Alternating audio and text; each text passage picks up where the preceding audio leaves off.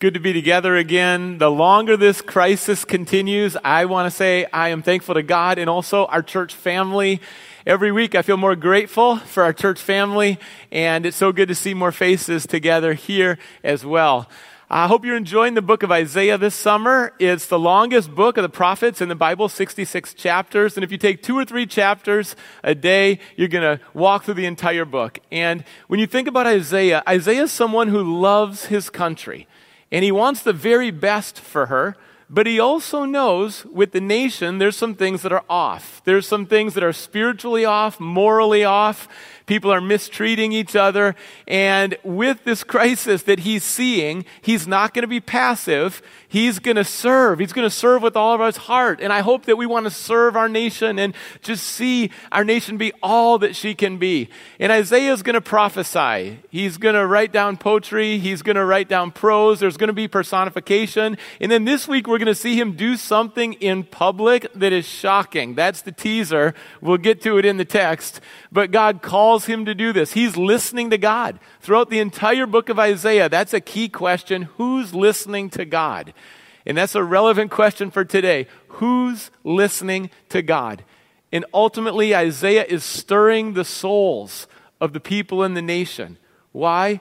Because he loves them so much and he wants them to have healthy souls. When your soul is healthy, It'll overflow into every relationship, everything that you do. And God wants to heal, strengthen, encourage our souls tonight as we dive into the book of Isaiah. Let's pray together. Father God, we're thankful as we look back in the history of our lives, in the history of the Israelites, the book of Isaiah, we see your faithfulness, your provision, your mercy again and again. And we praise you and thank you. And then, God, we also have longings for what can be and we see things that are not from you. And Lord, we desire healing. We desire meaningful change, and we want to be a part of that. So guide us tonight, guide us today as we take it in, even this week, as we continue to take it in, waking up in the morning in your word, taking it in, your presence, your Holy Spirit. That's our desire. We pray in your name, Jesus. Amen. Isaiah 66 chapters in this book. You can think of it in two halves. The first half, chapters 1 through 39, and the theme is the holiness of God. God is holy. The Bible says, holy, holy, holy. Sometimes we really don't understand how holy God is. God is holy, and yet we are loved. Even though we're sinful, we are loved. And God gives us a holy calling. This holy calling has three elements. The first is relationship, and it's abiding and being close with God. The second is our character, becoming more like Christ. That's part of our calling. He's chipping away at the pride and making us more like Jesus. And then the third is our influence. Our influence, what we say and do, and our attitudes, and the impact we can have in this world. A holy God gives us a holy calling. He empowers us for even difficult times. And the holiness of God is the theme of the first 39 chapters in Isaiah, and we're doing kind of an overview. Uh, and then next week, we're going to really camp in chapters 40 to 66, and the theme is the comfort of God. And it's the restoration in our lives that God brings. Uh, today, uh, we're going to combine two elements of God's character and what He does it's God's judgment and God's mercy. And the two go together. Maybe if you've grown up in a church there's been a greater emphasis on one and maybe neglecting the other. Sadly, in some churches, God's judgment is just a pounding and there's no mercy, there's no grace, it's just more judgment. Sometimes it's legalism and it gets twisted and it can lead to a very unhealthy fear. It can lead to lots of guilt, lots of shame because there's no message from God's mercy. And then on the flip side, some groups might emphasize God's mercy and they neglect God's holiness, His judgment, and you kind of wonder is there any standard? Like, is there sin today? Uh, do we need to repent? Is anyone else seeing this? Let's tackle injustice, let's get after it. Uh, and that's all missing because it's just this kind of foofy message of God's mercy. We really, they go together, God's judgment and mercy, and we're going to look at both of them in fullness together and how God works the reality of his judgment and then also his mercy that we want to receive and run with his mercy. Uh, today, we're going to look at three truths that stand out, three powerful truths. Here's the first one the judgment of God is both national and personal. Isaiah is a prophet who both speaks to our souls and the soul of the nation, personal and national. God's judgment is personal and national. Now, I realize right away talking about judgment could be a trigger word for some people, and I want to say this so clearly God loves you. God does not hate you, God loves you. And if your view of God is that He just wants to squash you, He hates you, He despises you, that's a false view of God. No wonder why we wouldn't worship that kind of God. So God loves you. I want to highlight that. And then also, if there's a trial you're going through, don't assume that it's because you've done something wrong. Like if there's a difficulty, don't think, oh, I probably did something at age 7 or age 17 or age 37 and now I'm paying for it.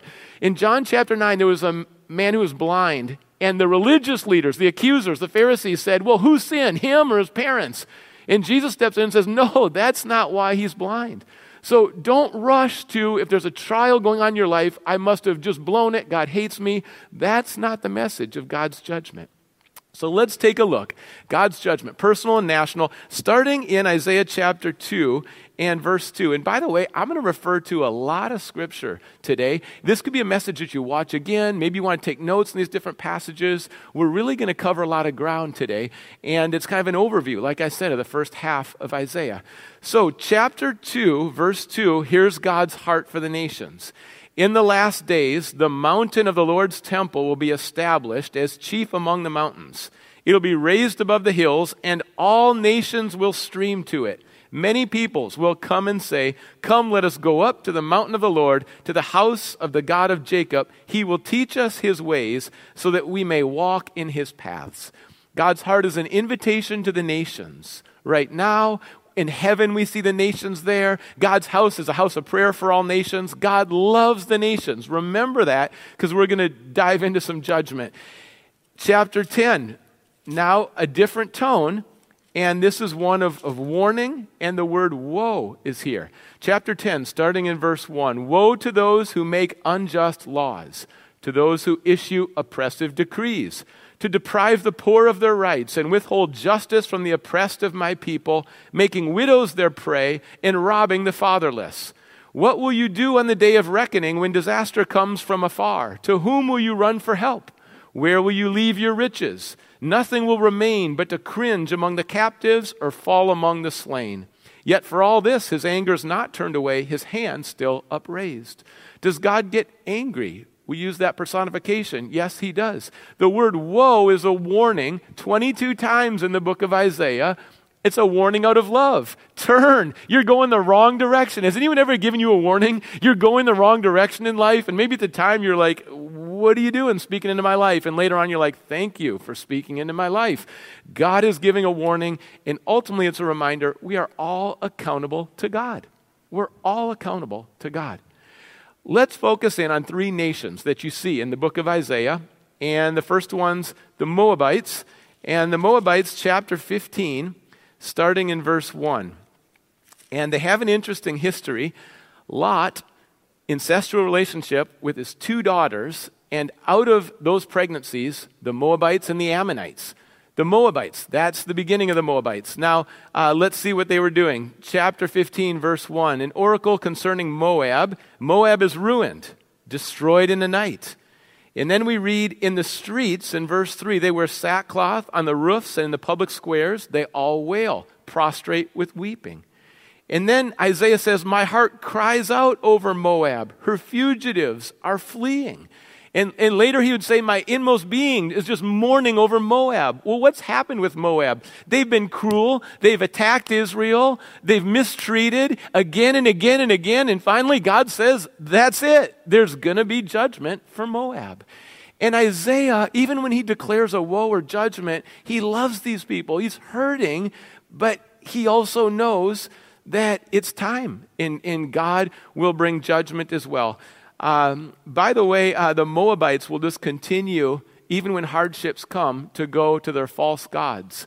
Uh, and, and Chemosh is their false god. They will continue to worship their false gods. They won't turn to God, and it's just in vain. They just continue the same way. Some people won't turn from sin. They, as many times in love as you try to warn them, they're not going to turn. And the Moabites were stubborn in going that direction. And, and oh, by the way, kind of a side note, but notice in the Bible, when people mistreat Israel, God's holding those people accountable. I'm not saying everything Israel does is fine. I'm not saying that all the nations around Israel, God does love them too. I'm not saying God doesn't love the other nations. But a theme throughout the Bible is be a blessing to Israel and uh, caring for Israel. And you see that in Isaiah. Okay, that's the Moabites. I say this is intense. Some of the judgment's intense. Here's the next one Babylonians. And this is in Isaiah chapter 21. Isaiah is now, you know, prophesying about other nations. And in verse 9, in chapter 21, we read, Look, here comes a man in a chariot with a team of horses, and he gives back the answer Babylon has fallen. Babylon has fallen. All the images of its gods lie shattered on the ground.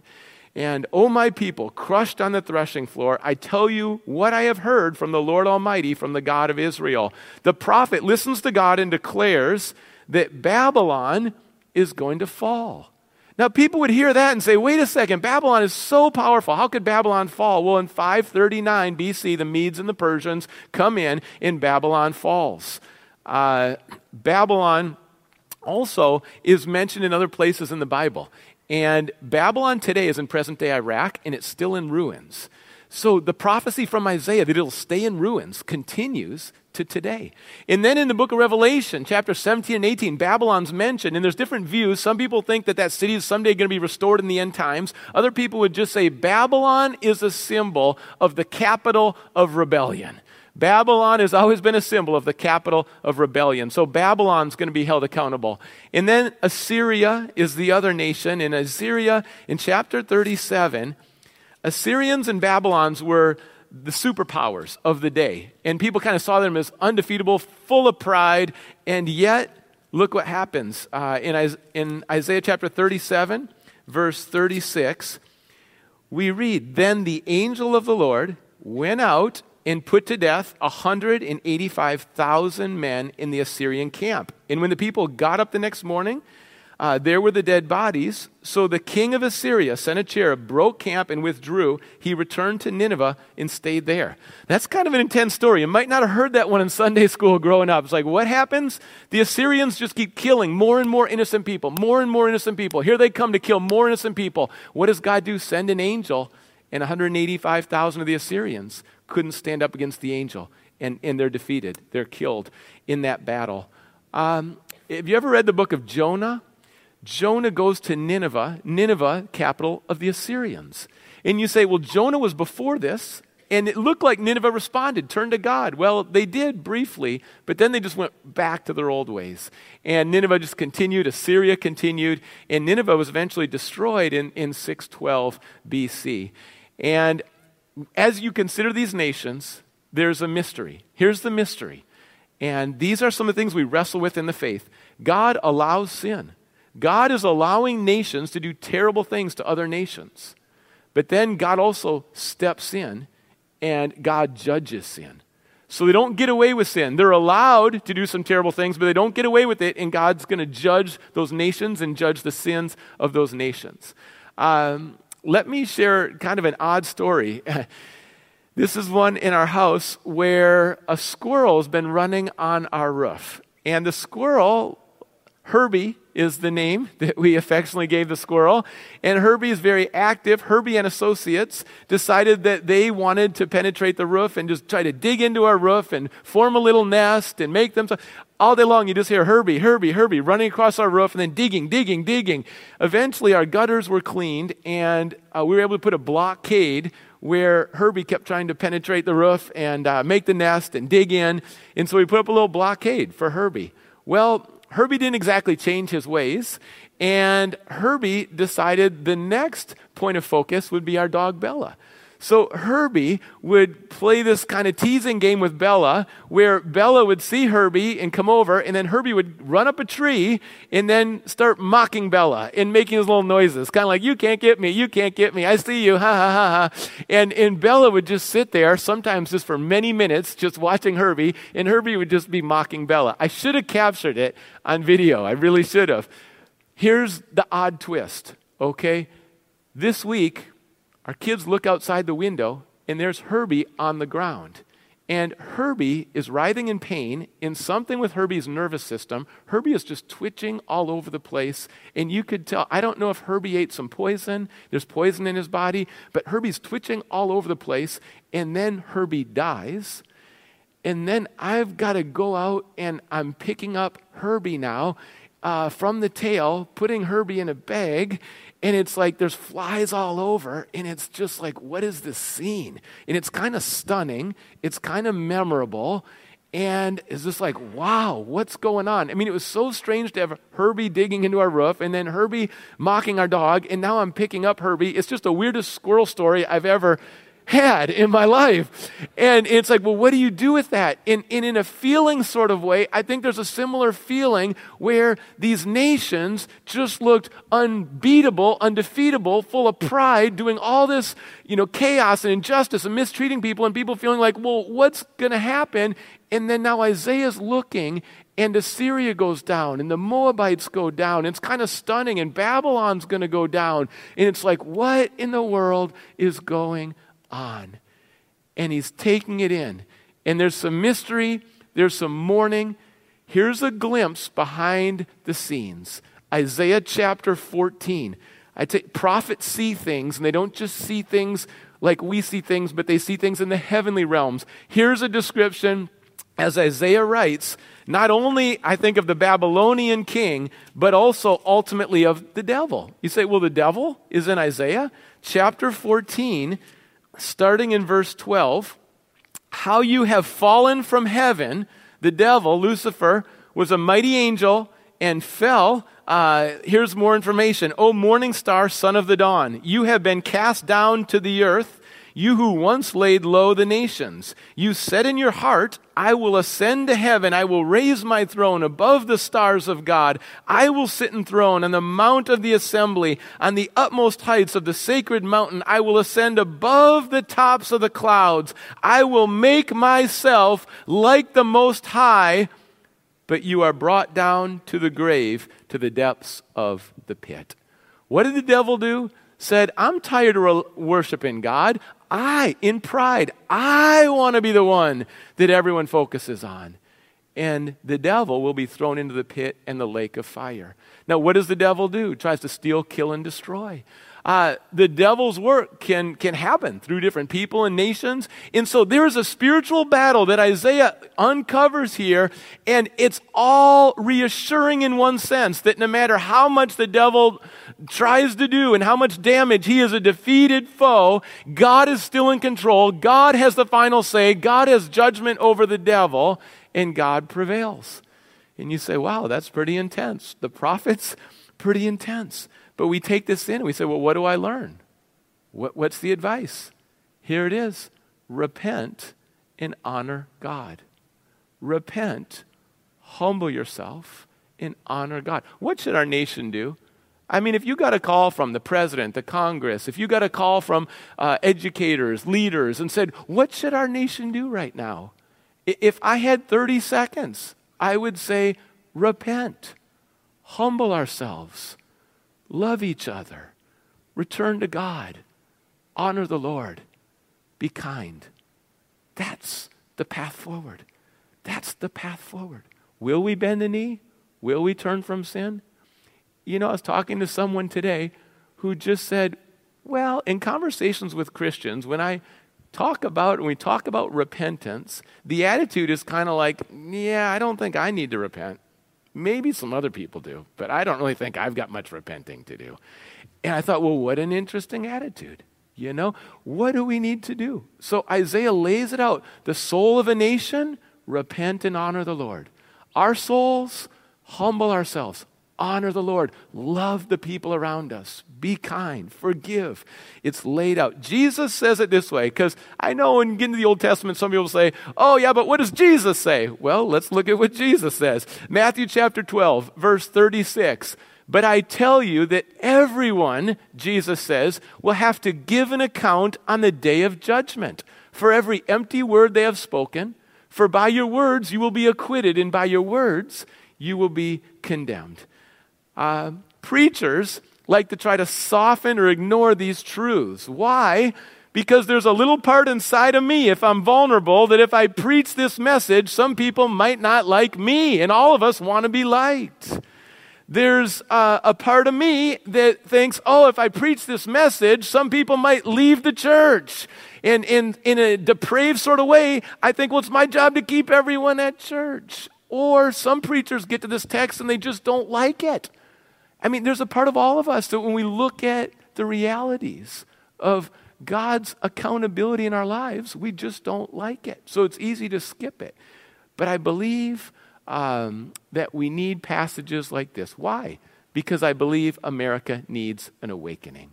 I believe America needs a spiritual awakening in a big, big way. And I believe as our souls become awakened, as our souls become healthy, then we're going to love like Jesus loves. We're going to speak the kind of words that honor Jesus and point people to Jesus.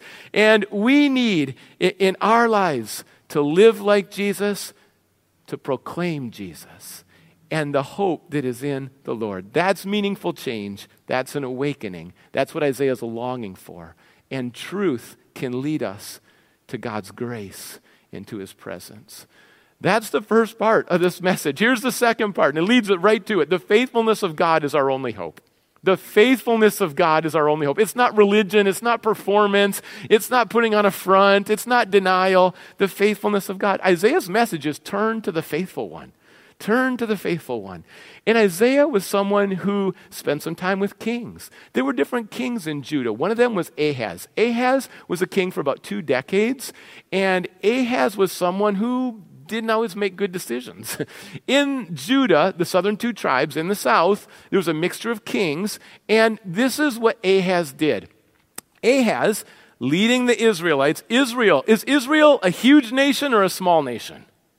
Pretty small pretty small nation. It's a miracle that Israel exists today. This is evidence of God's protection, provision, and keeping his promises. Israel exists today. Is Israel a massive nation or a small nation in the Middle East today? It's a very small nation. And back then, uh, the small nation compared to the superpowers, Babylon, Assyria, they were kind of insecure. And they, they thought, well, what are we going to do? There are huge military armies around us and just little old us. So they felt a little inadequate, a little insecure around some of these big superpowers. And Ahaz decided the best plan forward would be to try to form an alliance with Assyria.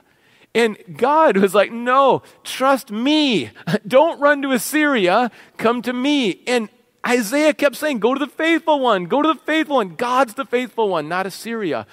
But Ahaz, remember the question? Who's listening to God? Ahaz wasn't listening to God.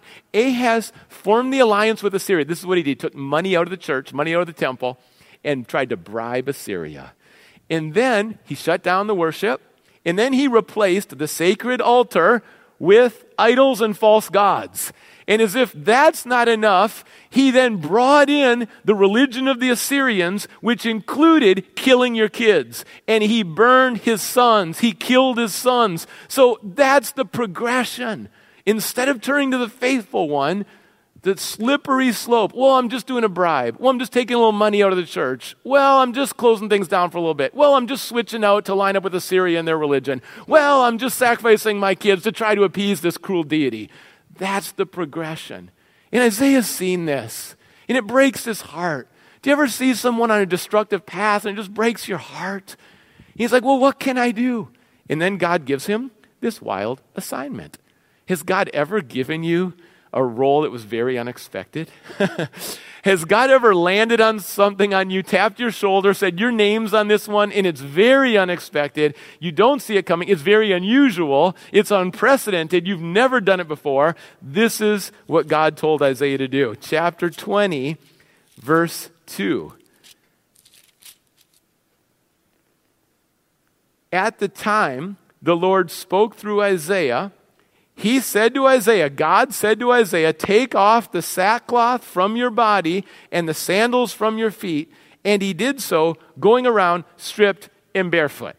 How many clothes were still on? I don't know. It doesn't explain it in the Hebrew. I'm not exactly sure. This is what I know barefoot and took a lot of clothes off. You say, Well, the prophet did that? Yes. For how long? Three years. Can you imagine that? Three years he walked around that way. Well, why would he do that? What's the message? Prophets often do things that God directs to catch the attention of the people, to care for their souls, and with that, something unusual, a metaphor, a picture. Here was the situation. Remember, Ahaz tried to link up with Assyria, totally blew up. Uh, well, now the opportunity is Egypt and Cush. And going down the same road, same mistake. Oh, instead of turning to the faithful one God, let's just turn to Egypt and Cush. And starting to go down that road, Isaiah's message is this is what Egypt and Cush is going to face. They're going to face exile. They're going to be taken captive. And that was his message. Don't have an alliance with them. You're going to end up in this state. This vulnerable, captive state. Egypt's going down that road. Don't trust them. Trust the Holy One. Would you do that if God said, and I don't think He's telling you, but would you do that? Would you just walk around for three years in just a minimal amount of clothes for three years, and everyone that comes up to you says, What are you doing? And you're just saying, I just want people to turn to the faithful one. That is a radical message. Let me tell you, when a nation gets off track, it takes radical people and radical love and radical words sometimes to bring them back home to God. And even then, uh, God has to change their hearts. But what is God calling you to do that's radical? The prophet was listening, the prophet was faithful. He was listening, grieving, and proclaiming. Listening to God, grieving for the state of things in the land, and proclaiming who the faithful one is. Listening, grieving, proclaiming. And Hebrews chapter 10 in the New Testament, look at verse 23. Let us hold unswervingly to the hope that we profess. For he who promised is faithful. He is the faithful one. So let us consider how we may spur one another on toward love and good deeds. You could just put that all over the coronavirus. What are we going to do during this time? We're going to hold. We're going to hold on to God. He is faithful. And we're going to consider how we may grow in love and good deeds towards one another. And Isaiah is going to hold on to the faithful one. And in love, he's going to step forward. You know, I just hear stories from people in our church sharing Jesus with family members, sharing Jesus with family members who have COVID, even. I hear people in our church family serving in the hospital, sharing Jesus in the hospitals. Uh, I had an opportunity to share Jesus with someone I went to college with. The same message. He's the faithful one. He's the faithful one.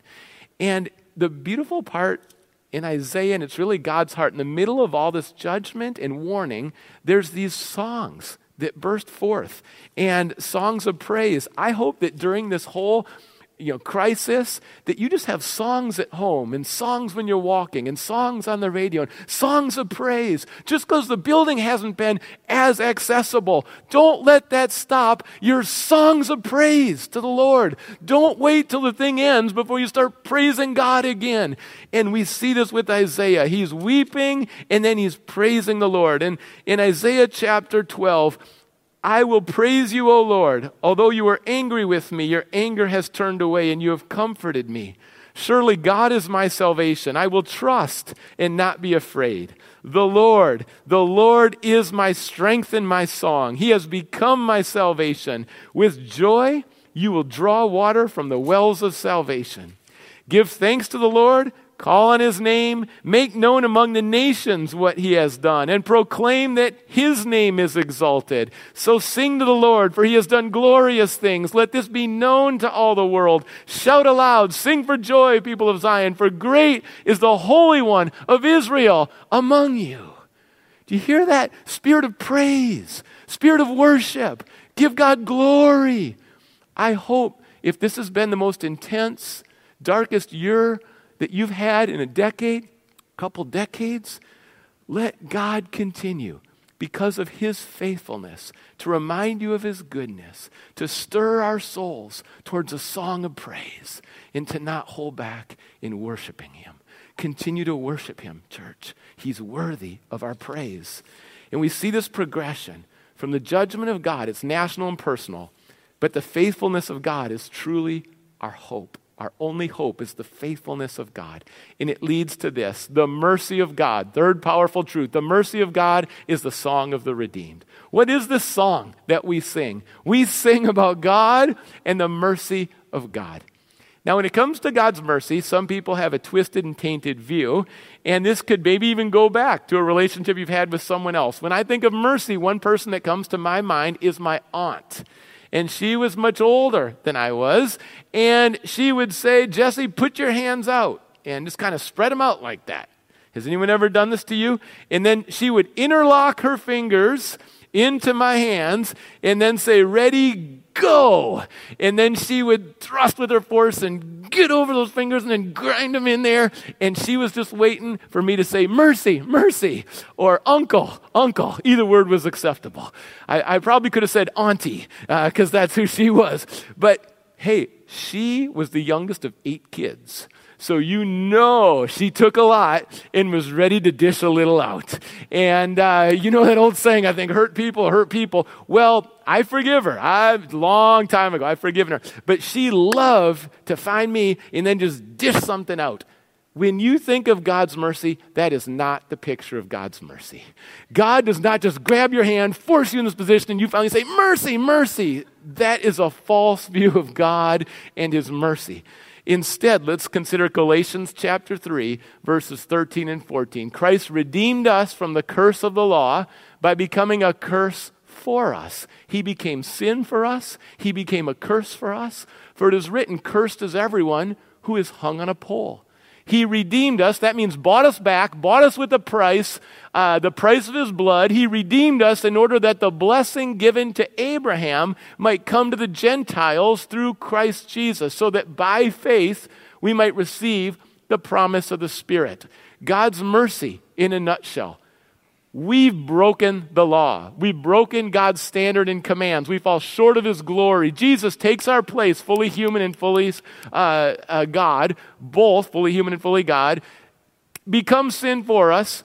We receive mercy undeserved. It's free for us. It wasn't free for Jesus. By His shed blood, and it's by His grace his sacrifice for us, love always includes sacrifice. Jesus took on the full wrath of God so that there's no condemnation for those who are in Christ Jesus. Now, Jew and Gentile can abide, have an abundant life, eternal life, and be filled with the Holy Spirit.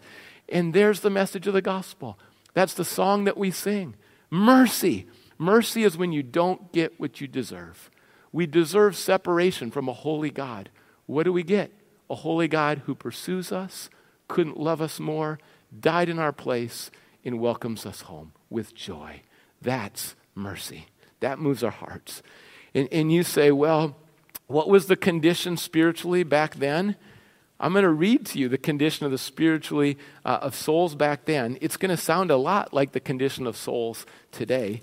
And Isaiah chapter 29, Jesus quoted this. So you know it's true in Isaiah's time, about 700 years before Christ, true then for Jesus, true today. The Lord says, These people come near to me with their mouth, they honor me with their lips, but their hearts are far from me. Their worship of me is made up only of rules taught by men. Therefore, once more I will astound these people with wonder upon wonder. The wisdom of the wise will perish, the intelligence of the intelligent will vanish. Woe to those who go to great depths to hide their plans from the Lord, who do their work in darkness and think, Who sees us? Who will know? You turn things upside down as if the potter were thought to be like the clay. Shall what is formed say to him who formed it, He did not make me? Can the pot say of the potter, He knows nothing? So the audacity of the clay to turn to the potter and say, You know nothing, I'm actually the one in charge. I think back to religion class in college where I had professors who had a PhD and just kind of thought themselves as so lofty and talked about like God, like he was made almost in their image and they're in control. Maybe you've been around this sort of mentality. It's the mentality of who are you, God? Who are you? Well, I'll tell you who he is. He's our creator, he's our maker. He's the potter, we're the clay. And that closed fist, hardness to God, that was the condition then. And yet, God can change the most stubborn heart. And God humbles us. The king Hezekiah, he was in Judah. He was very, very sick. Doctors would say he's about to die. This is what happened, though. And here's just more of God's mercy. In Hezekiah, we read, it's Isaiah chapter 38. Hezekiah is going to cry out to God in his condition. And verse 4 Then the word of the Lord came to Isaiah Go and tell Hezekiah, this is what the Lord, the God of your father David, says I have heard your prayer, I have seen your tears. I will add 15 years to your life, and I will deliver you in the city from the hand of the king of Assyria. I will defend this city. So Hezekiah is going to get protected from Assyria. Hezekiah is going to get 15 more years on his deathbed from God in his mercy. And Hezekiah is going to receive that mercy. But then is he going to run with the Lord? No, he's going to return to some foolishness. And he's going to say, Hey, Babylonians. Maybe because he feared the Assyrians and he thought, Oh, let me get an alliance with the Babylonians. He says, Babylonians, come on in, check out everything I've got. Who's listening to God? Hezekiah, you just received so much mercy. Are you listening to God? No, he's not listening to God. So we want to receive God's mercy and then not return to sin and foolishness. We want to receive God's mercy and then run with the Lord. I want to uh, wrap up by um, having you think about this aspect of awakening. Okay, maybe you've heard a lot about, t- especially today, we've talked a lot about nations, and that can be a little overwhelming when you think, wow, we've got a huge nation. So let me boil it down because a lot was personal. Hezekiah, Isaiah, there's a lot of personal aspects. Let me boil it down to a word that everyone's talking about these days your bubble right? Everyone's saying, okay, your bubble. Uh, who's in your bubble? That means who do you talk to? Who do you have no mask on, hang out, give a hug to? Who do you feel like is, you know, what's the, the culture of your bubble? Who's in your bubble? What's the mood in your bubble uh, during the crisis? What's going on in your bubble? And I encourage you that there can be awakening in your bubble. There can be awakening in your soul. There can be a healthy culture in your bubble. Not one of despair, not one of, you know, mean comments, not one of panic, not one of running away from God and not praying, not one of missing worship, not one of, of strife, not one of, no, no, no. There can be a healthy culture. There can be awakening in your bubble during this crisis. And Isaiah had that. You know, the most important thing on the inside of your life, it's your soul, it's your closeness with God. And when things are healthy in your soul, the confidence in God, the inner condition of your life, when you abide with God, there will be a song, there will be joy, there will be healing, there will be renewal. When in your soul you say, Yes, come in, Lord Jesus, take over. And then this song comes out. And I'm going to close by reading a couple of these songs. And I think it's important to just let God's word wash over us. Sometimes I really study God's word deeply, sometimes I just read it. And the Bible says just let it wash over you. Let it sink in deeply. And and we're looking at a lot of different scripture tonight, but I hope it's an encouragement. Maybe it kind of whets your appetite to get into Isaiah. Or maybe it's a reminder to just read God's word a little more and let it sink in. So here's a couple of the songs as you think about Isaiah's inner condition and how different it is than the nation in the crisis around him. What's going on in his bubble? There's praise. Isaiah chapter 25, verse 4 You have been a refuge for the poor, God, a refuge for the needy in distress, a shelter from the storm, and a shade from the heat. On this mountain, the Lord Almighty will prepare a feast of rich food for all people, a banquet of, of wine, the best of meats and the finest of wines. On this mountain, he will destroy the shroud that enfolds all peoples, the sheet that covers all nations. He will swallow up death forever. The sovereign Lord will wipe away the tears from all faces. He will remove the disgrace of his people from all the earth. The Lord has spoken. Some people say, oh, there's no mention of everlasting life in the Old Testament. Uh, what did we just read? He will swallow up death forever and wipe away the tears.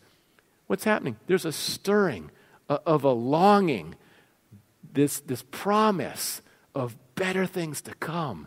And, and Isaiah senses that. And then, chapter 26, here's the song We have a strong city. God makes salvation, its walls and ramparts. Open the gates that the righteous nation may enter, the nation that keeps faith. You will keep in perfect peace he or she whose mind is steadfast because he trusts in you. So trust in the Lord forever. For the Lord, the Lord, is the rock eternal. That means there can be the deepest, sweetest peace in the midst of the worst suffering. Why? We keep our mind on the Lord. and our souls, we trust the Lord. That's how Isaiah's walking through the crisis. And then one more from Isaiah chapter 35 and verse 3 Strengthen the feeble hands, steady the knees that give way. Say to those with fearful hearts, Be strong, do not fear. Your God will come. He will come with vengeance, with divine retribution. He will come to save you. Then will the eyes of the blind be opened and the ears of the deaf unstopped. They will, uh, then will the lame leap like a deer and the, and the mute tongue shout for joy. Water will gush forth in the wilderness and streams in the desert. The burning sand will become a pool, the thirsty ground, bubbling springs. As you hear that, it's like, yes, we want that refreshment, that stirring of hope, and that joy in that singing. To review, does God judge? Yes, He does. He holds us accountable. God judges nations, God judges people. What do we do with that? Well, God's faithfulness is our hope. We have hope. This hope is real. This hope is strong. And it's based in who God is, His character, His promise, His love to us. We have hope in the middle of rebellion and waywardness, we have a hope because of God's faithfulness. And as we receive God's mercy, don't resist it, but we repent and receive God's mercy. May our nation receive God's mercy. As we receive it, we don't return to sin, but we run forward with the Lord. And what happens? Healing, songs of joy, reassurance of His presence, comfort from the Lord. There's transformation that starts with the soul. It's not a transformation that's based on law or policy or circumstances. It's a connection with God, the merciful, holy God who has judgment and grace. And when we try to stop denying who He is, but say yes to His greatness, His grandeur, the fullness of His character, we see Him for who He is. Then we know who we are, and then we run to Him, and He receives us with love. Let's do that. Uh, I'm going to invite the praise team to come forward now. This last song is Living Hope. And I would say for Isaiah, there was so much hanging in the balance for the nation and for the people. And we're living in a time right now. I believe 2020 is a pivotal, pivotal year in the history of our nation. There's so much hanging in the balance. And where's the hope? Jesus Christ not just what he said and did, but he himself is our peace. And we have a hope that's not just something to study, but we have a hope that's real in all circumstances. I believe this with every part of my being. Jesus is risen. Our hope is in Him. He is faithful. He will always love us. He will never leave us. He is that good. He is that good.